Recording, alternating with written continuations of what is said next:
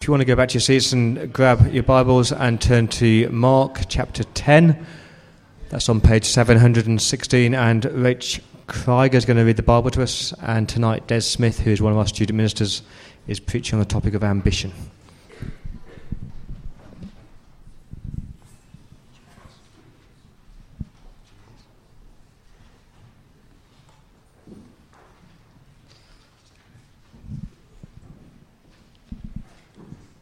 Uh, so, starting at verse 35, and that's on page 716 of your Bibles. Then James and John, the sons of Zebedee, came to him. Teacher, they said, we want you to do for us whatever we ask. What do you want me to do for you? He asked. They replied, Let one of us sit at your right and the other at your left in your glory. You don't know what you're asking, Jesus said. Can you drink the cup I drink, or be baptized with the baptism I am baptized with? We can, they answered. Jesus said to them, You will drink the cup I drink, and be baptized with the baptism I am baptized with. But to sit at my right or left is not for me to grant. These places belong to those for whom they have been prepared. When the ten heard about this, they became indignant with James and John. Jesus called them together and said, You know that those who are regarded as rulers of the Gentiles lord it over them, and their high officials exercise authority over them. Not so with you. Instead, whoever wants to become great among you must be your servant, and whoever wants to be first must be slave of all. For even the Son of Man did not come to be served, but to serve, and to give his life as a ransom for many.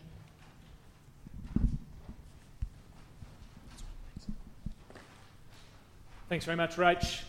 Um, I'd like to uh, reiterate that welcome to Church by the Bridge. Uh, if you're here along uh, tonight for the first time, it's, it's particularly lovely to see you. We love having visitors, uh, although, of course, we love the regulars as well. And, of course, we'd love visitors uh, if you're not already connected within a church, to become regulars. Uh, we'd love to see you along here and uh, continue to journey uh, together as we learn more about Jesus. Um, last week, we were talking about contentment. This week, we're talking about what on the sur- surface of it seems like the opposite ambition. But I hope as we spend time together for the next 25, 30 minutes, uh, wrestling with this passage of Scripture that's just been read to us, and which I hope you've got open in front of you, Mark 10 35 uh, and to 45, um, that we'll actually come to see that it's not quite as simple as that. It's not quite as simple as that, but I think it's infinitely more challenging than we might have initially thought. Ambition. Who do you think of when you think of ambition? Well, let me mention one name to you that, I, that springs to my mind, mainly because it's in my notes here in my third point. Muhammad Ali was probably the greatest heavyweight boxer in the world.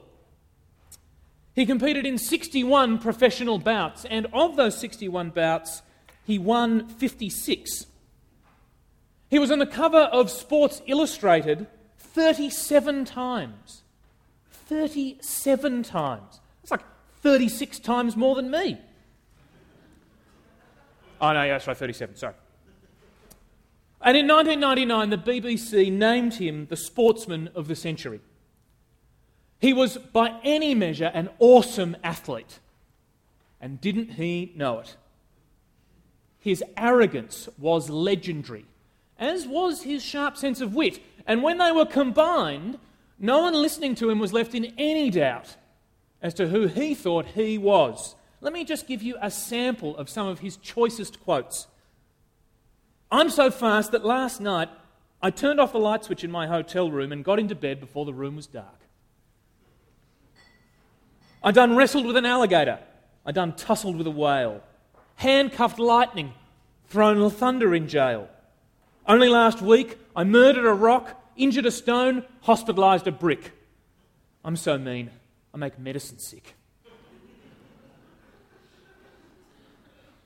Or slightly pithier, but probably his most famous and concise statement of his opinion about himself, which I'm sure many of you already know I am the greatest. I am the greatest. His confidence is just infectious, isn't it? You just want to, just makes you want to go and pick a fight, doesn't it? I just imagine him screaming out to his enemies, calling on them all challenges, and me standing there behind him, leaning out behind, going, Yeah. He's just this powerful man. And of course, we laugh because his arrogance is just so over the top that it's funny. And yet, somehow, he gets away with it, doesn't he? And of course, we all know why he gets away with it. Because he was the greatest. He was the greatest. He was, in every sense, the complete success story in his field. I wonder if we were as successful as him if we'd act any differently. Well, of course, I suppose we probably would. Uh, we're Australians, we don't like tall poppies, and so I imagine there'd be a little bit less of the chat. But if we were as successful as, at what we did as Muhammad Ali was at what he did, I suspect that in the privacy of our own heads, we'd be just as pleased with ourselves. Because success is important to us, isn't it? Even if we don't aspire to be the greatest at something, or even to be among the top of our field, we still want to succeed in life, don't we? We still want to get ahead. We still have our own ambitions. Now, of course, those ambitions will look different for different people. Not all of us are going to want to be heavyweight champions of the world in boxing. And very often, what our ambitions are will depend upon how we come to define success.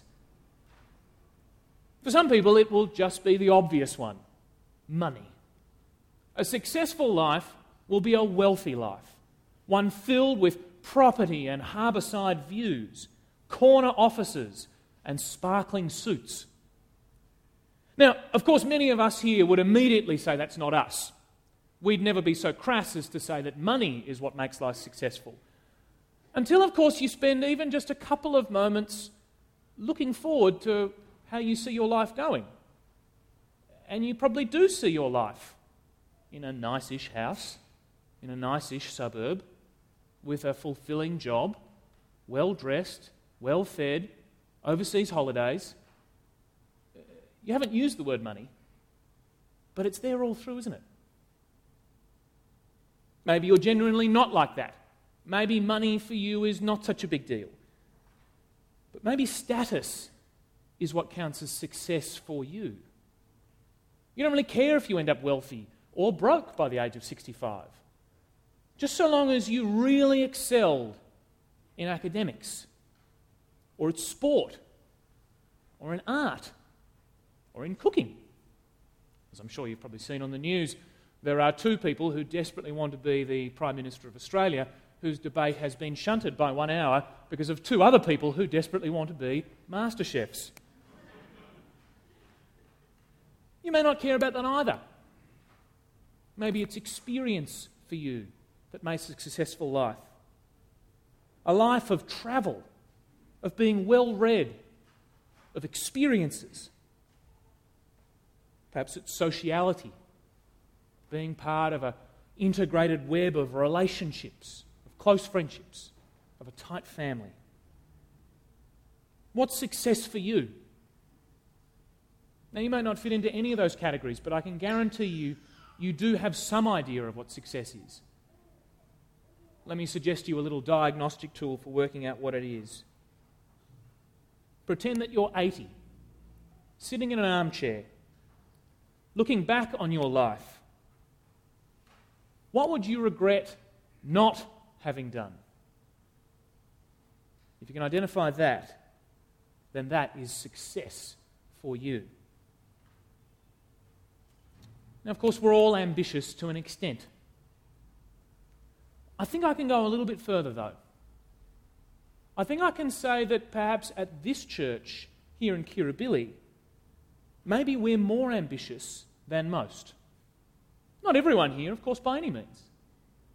But the very fact that we're sitting here in one of the wealthiest suburbs, in one of the wealthiest cities, in one of the wealthiest countries in the world, means that chances are we've got some drive, that we've worked at least moderately hard to get to be where we are.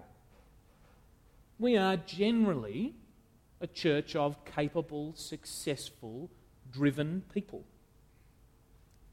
Now, at this point, I need to say that's not necessarily a bad thing. Ambition, or the drive to succeed in life, isn't necessarily a bad thing. But I think what we need to hear tonight as a church, I think what this city needs to hear, it's not necessarily a bad thing. But ambition is a powerful thing. I think maybe more powerful than we sometimes give it credit. And that if we are going to lead God honouring lives, we need to know how to think about it properly. And when I say properly, I mean we need to know how to think about it as Jesus Christ Himself thinks about ambition. And the key is, I hope we'll see as we go through this passage, the key to understanding ambition and how to use it is how we define success. So let me pray very briefly before we turn to this passage of Scripture and see what it has to say to us. Please join me in prayer. Father God, we thank you so much for speaking to us. We pray that as we listen to the Scriptures, that we would hear Jesus speaking to us through them.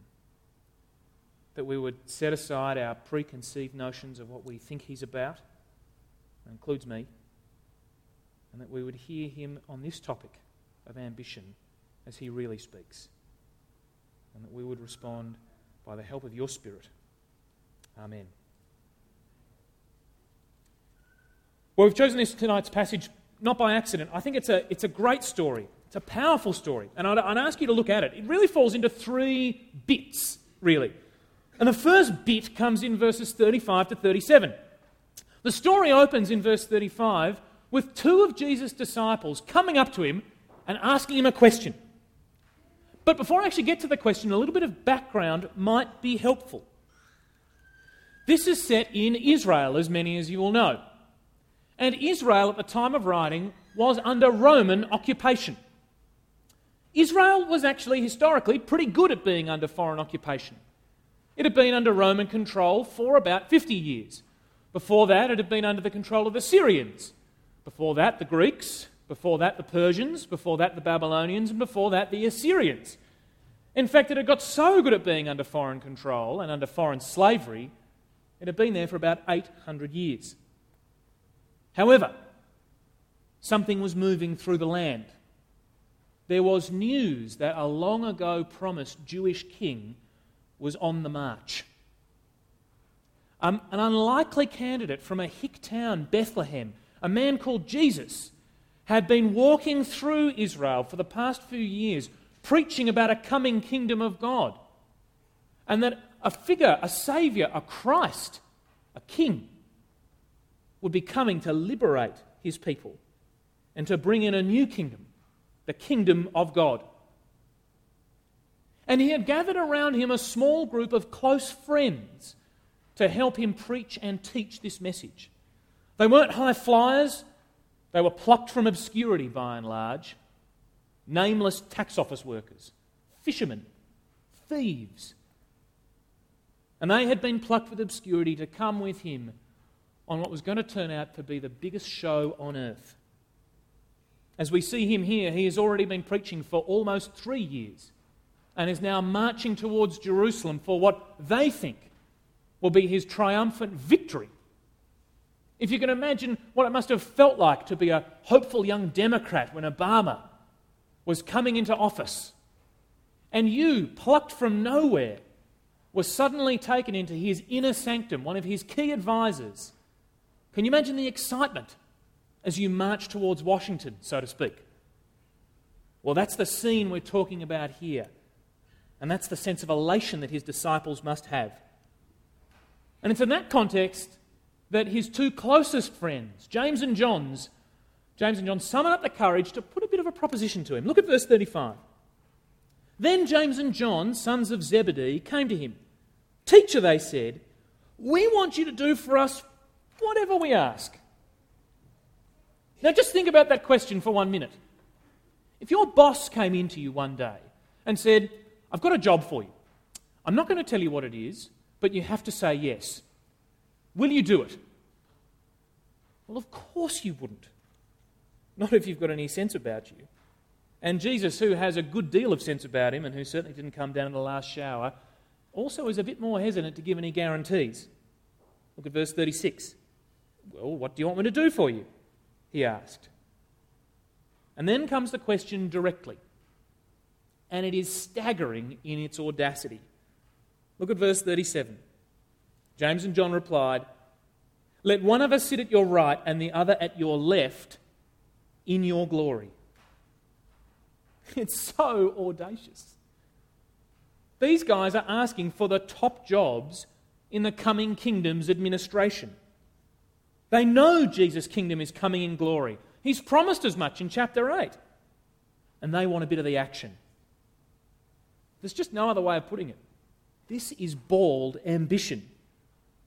These are people who have been oppressed by the Romans all their lives. And now that they see the writing on the wall for their imperial overlords, they want to get the best seats in the house before they're taken by someone else.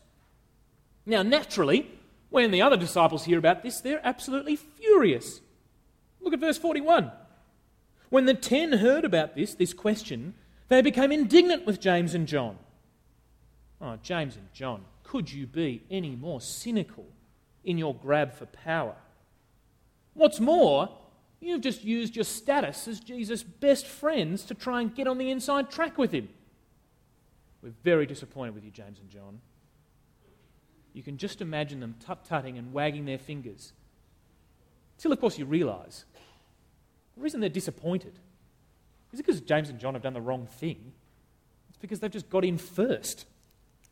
Let me read to you chapter 9, verses 33 and 34. The disciples came to Capernaum. When Jesus was in the house, he asked them, What were you arguing about on the road? But they kept quiet, because on the way they had argued about who was the greatest. Yeah, James and John, they're ambitious. But for all their mock indignation, I don't know that the disciples are any better. They've seen a path to glory, to power, to success. And they see Jesus as their way to get it. But then comes Jesus' answer which is really the second part of this little story. And he answers James and John's question directly. You can see it there in verse 40. He's pretty clear. To sit at my right or left is just not for me to grant. These places belong to those for whom they've been prepared. They've asked for the best seats in the house, and he said, Well, look, the best seats in the house are just not for me to give.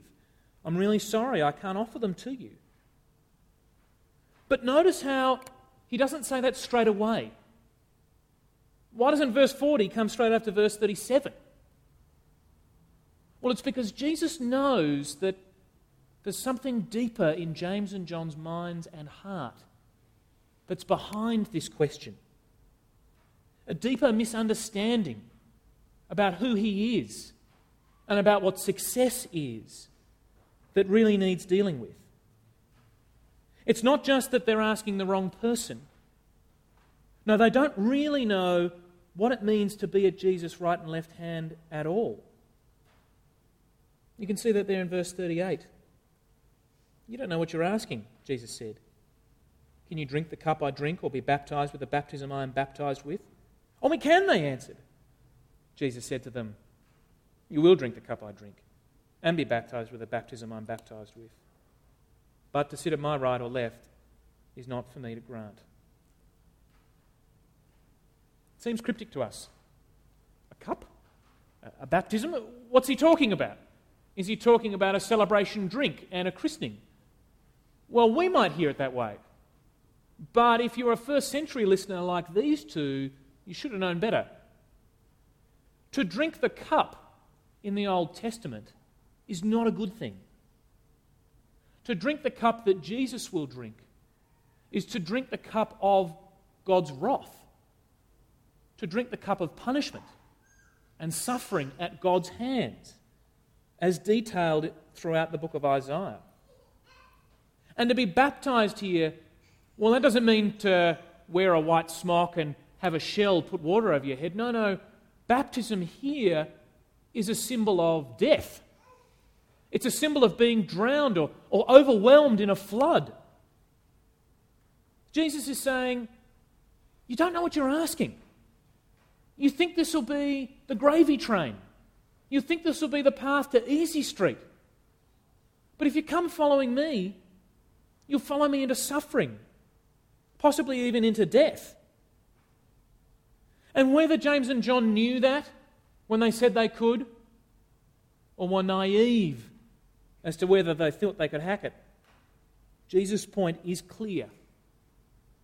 James and John, if your idea of success is worldly power and glory, you are following the wrong guy. Because if you follow me, you follow the path of suffering and the path of self sacrifice. But Jesus doesn't leave them there. We see this in the third section of this story. See, he doesn't actually then rebuke him. He doesn't rebuke the brothers as we suspect they might for such a cynical grab at power. He doesn't tell them to stop being ambitious. He doesn't tell them to quell their desire to succeed. Instead, he just tells them to redefine what they mean by success. You can see it there in verses 42 to 44. Jesus called them together and said, You know that those who are regarded as rulers of the Gentiles lord it over them, and their high officials exercise authority over them. Not so with you. Instead, whoever wants to become great among you must be your servant, and whoever must, wants to be first must be slave of all. Of course, they're to be ambitious. They're to have an astonishing drive to succeed. But success for them isn't to look like the success that they see around them. No, success for them, glory, is to serve. To be first in Jesus' economy is to be last. You see, the disciples had taken their view of the world, their idea of glory, from the world around them. They looked at their rulers and their success and their money and their power, and they thought that's what glory was. And I wonder if we're the same. Are we human beings much like them? And the world around us and its message about what success is, is the very air that we breathe. We look at the world with its celebrities and its powerful politicians and its captains of industry, and we think, yes, that's what it is to be successful. I see my boss in his corner office, or I see my academic supervisor with their vast brain and their feet of publications taking up their bookshelves. Or I see that really well integrated member of my social scene and think, if only I had that way with people that they do, then I'd be happy. That would be success. That would be glory. Then I would be on top of the world. It's so easy to be sucked into that, isn't it? But what does Jesus say true glory is? Now, glory is slavery. Glory is laying down your life for others. Glory is serving God. And you note here, he doesn't let you get off the hook by saying, well, you've got to do your time slaving away for others just so you can get to glory, like doing the rubbish jobs at work until you work your way up the ladder. No, you don't do the bad things so you can get to the real stuff. No, service is the real stuff. That's glory itself. And it's glory for this very profound reason. And if you remember nothing else from tonight's sermon, remember this. Why is service real glory? Because Jesus Christ, the Lord of glory, lays down his life as a ransom for many. Verse 45 For even the Son of Man did not come to be served, but to serve, and to give his life as a ransom for many. Roll that idea around in your mind. Jesus Christ, King of the universe, was made by him, was made for him. He is totally in charge. He owns you, he owns everyone in this room, he owns this universe. This universe that has rejected him. Let's face it. Have you and I treated Jesus with the respect that he deserves? Have you and I treated God, the owner of this world, with the honour he deserves? Well, as a race and as individuals, we haven't. No, we've taken over the reins.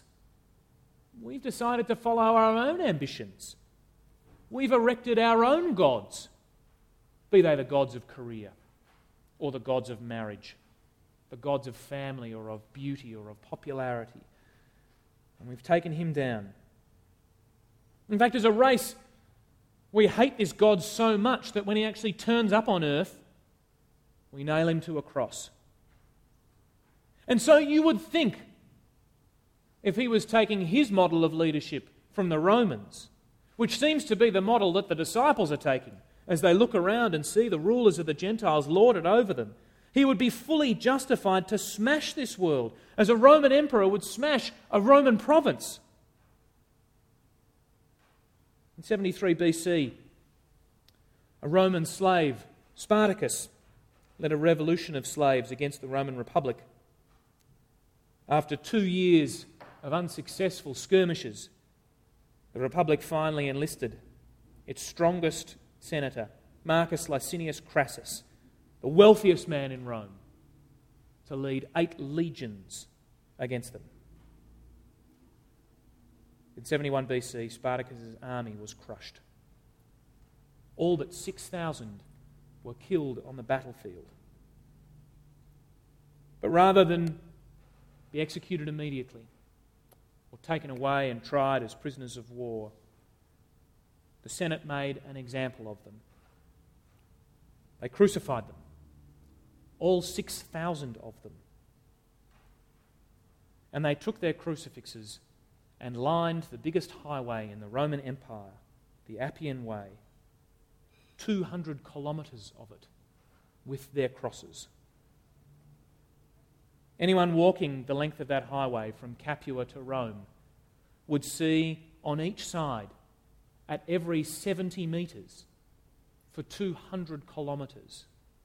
A symbol of what happens when you rebel against the authority of Rome. That is how the Gentiles lord it over their subjects. But how does Jesus treat his enemies?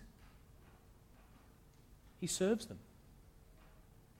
He gives his life for them as a ransom. Where the Roman rulers lorded it over their subjects and crucified them, Jesus is himself crucified. Now, Jesus' death was no tragic accident of history. No, he gave his life intentionally.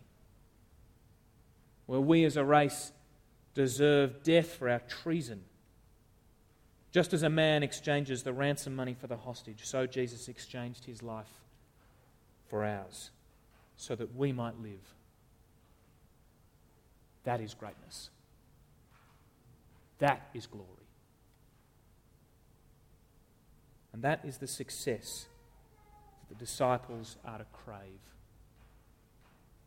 To be imitators of God Himself in serving others putting aside their ambitions to take up a far greater one.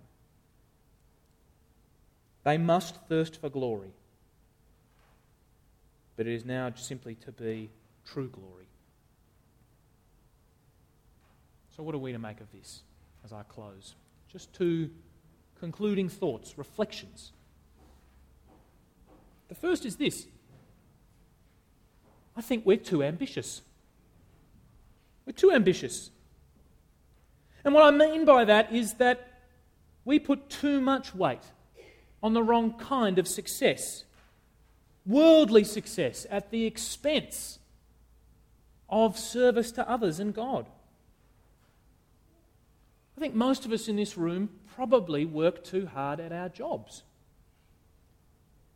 Now, now, of course, for some people, that's just, that's just life. You've got to work hard, uh, you've got jobs, you've got to do your best at them. But is that why you're working hard at your job? Are you working hard at your job in order to serve God? Or are you slogging your guts out secretly to make a name for yourself? It's pretty easy for me to throw darts at you lot out there who actually pay taxes. I'm a student. Very easy for me to say that. Well, I need to think about this myself. I'm a student at the moment. And one of the great challenges for me as I've studied at theological college, no less, I'm a Bible college student. You know, we are supposed to have it together. And if there is one way that looks more like serving God than any, than any other, it's giving up a great job. I used to work in Tassie, I was a lawyer, I wore a suit and everything. to then go to Bible college, well, how possibly could that be done for the wrong motivation? Brothers and sisters, if only you could see inside my head sometimes. I work hard. As a result of working hard, I do okay. Sometimes I even do quite well. And it's really easy for me to turn that into looking even more holy. Not only has he given up his job, look at him. He's striving hard so he can teach others. And of course, in my best moments, that's true. But in my worst moments, it's not true at all. I do it because for success, that's my definition. Doing well, being the smart guy in the room. And unfortunately, there are plenty of others there like me too. I don't know what it is for you. It might not be work, might not be study. It might not be being the life of the party. You know what it is. I should say none of these things are wrong. It's good to work. It's good to study hard. These are good things. God's put us in a good world and He's given it to us to explore and learn about. But the chronic danger is when we start to love that world with its things to know and its money to make and its friends to meet. When we start to love that world more than we love the God who gave it to us. How do you know you're doing it? Simple. Could you give it up? Could you give up your job if it's becoming an idol for you? Now, trust me, I'm not saying you have to give up your job. I'm not saying you have to stop studying hard. I'm not saying you have to stop being friendly. But if you couldn't do it, if you couldn't give it up, have you just identified an idol? We're too ambitious. But in another way, we're not ambitious enough. Because I think when we see the world with Jesus' eyes, when we see glory as Jesus sees glory, we actually see with a whole new perspective just how small so many of these things are. Worldly success is good, but only so long as we recognize it for what it is good, but temporary and fleeting. Sometimes I think our problem isn't so much that we're too ambitious, it's we're not ambitious enough. We sell ourselves too short. You could come to the end of your life and look back in that armchair as an 80 year old and look back on a life where your character has increasingly looked like the character of the very God of this universe where you can look back and see a life of service to others, of self sacrifice, of cheerful giving, of slow transformation into the image of Jesus Christ, the image of the very ground of reality. You could aim for that. Or you could have a big house. Do you see what I mean? How easy it is to sell ourselves so horribly short when such glorious, rich, deep enjoyment and joy of life is on offer to us? That we might take part in the very life of God, in imitating Him? Because so often our ambitions aren't driven by joy, are they? They're driven by fear. The reason my little case study of the woman at 80 looking back on her life is no accident. Because we all know that the person of 80 doesn't have that much longer to go. We feel the weight of death staring at us, and we think now in our youth, well, this is the time to squeeze the marrow out of life. This is the time to make a name for myself. This is the time to get that corner office because it won't come again. This is the time to get those harbour views. This is the time to write that PhD. This is the time to be the life of that party. This is the. T- it could go on. Now, of course, none of those things are bad in themselves. But if they're done from fear, they'll cheat you out of the very enjoyment they were meant to provide you with. That's no way to live. That's no ambition at all. No ambition is to serve God, to serve Christ as he served others. He takes away the fear of death and sets us free to be totally driven for true glory as it really is. That's why they call the gospel the gospel. Good news. As Christians, let's ask God's help now to help us strive for that. Let me pray.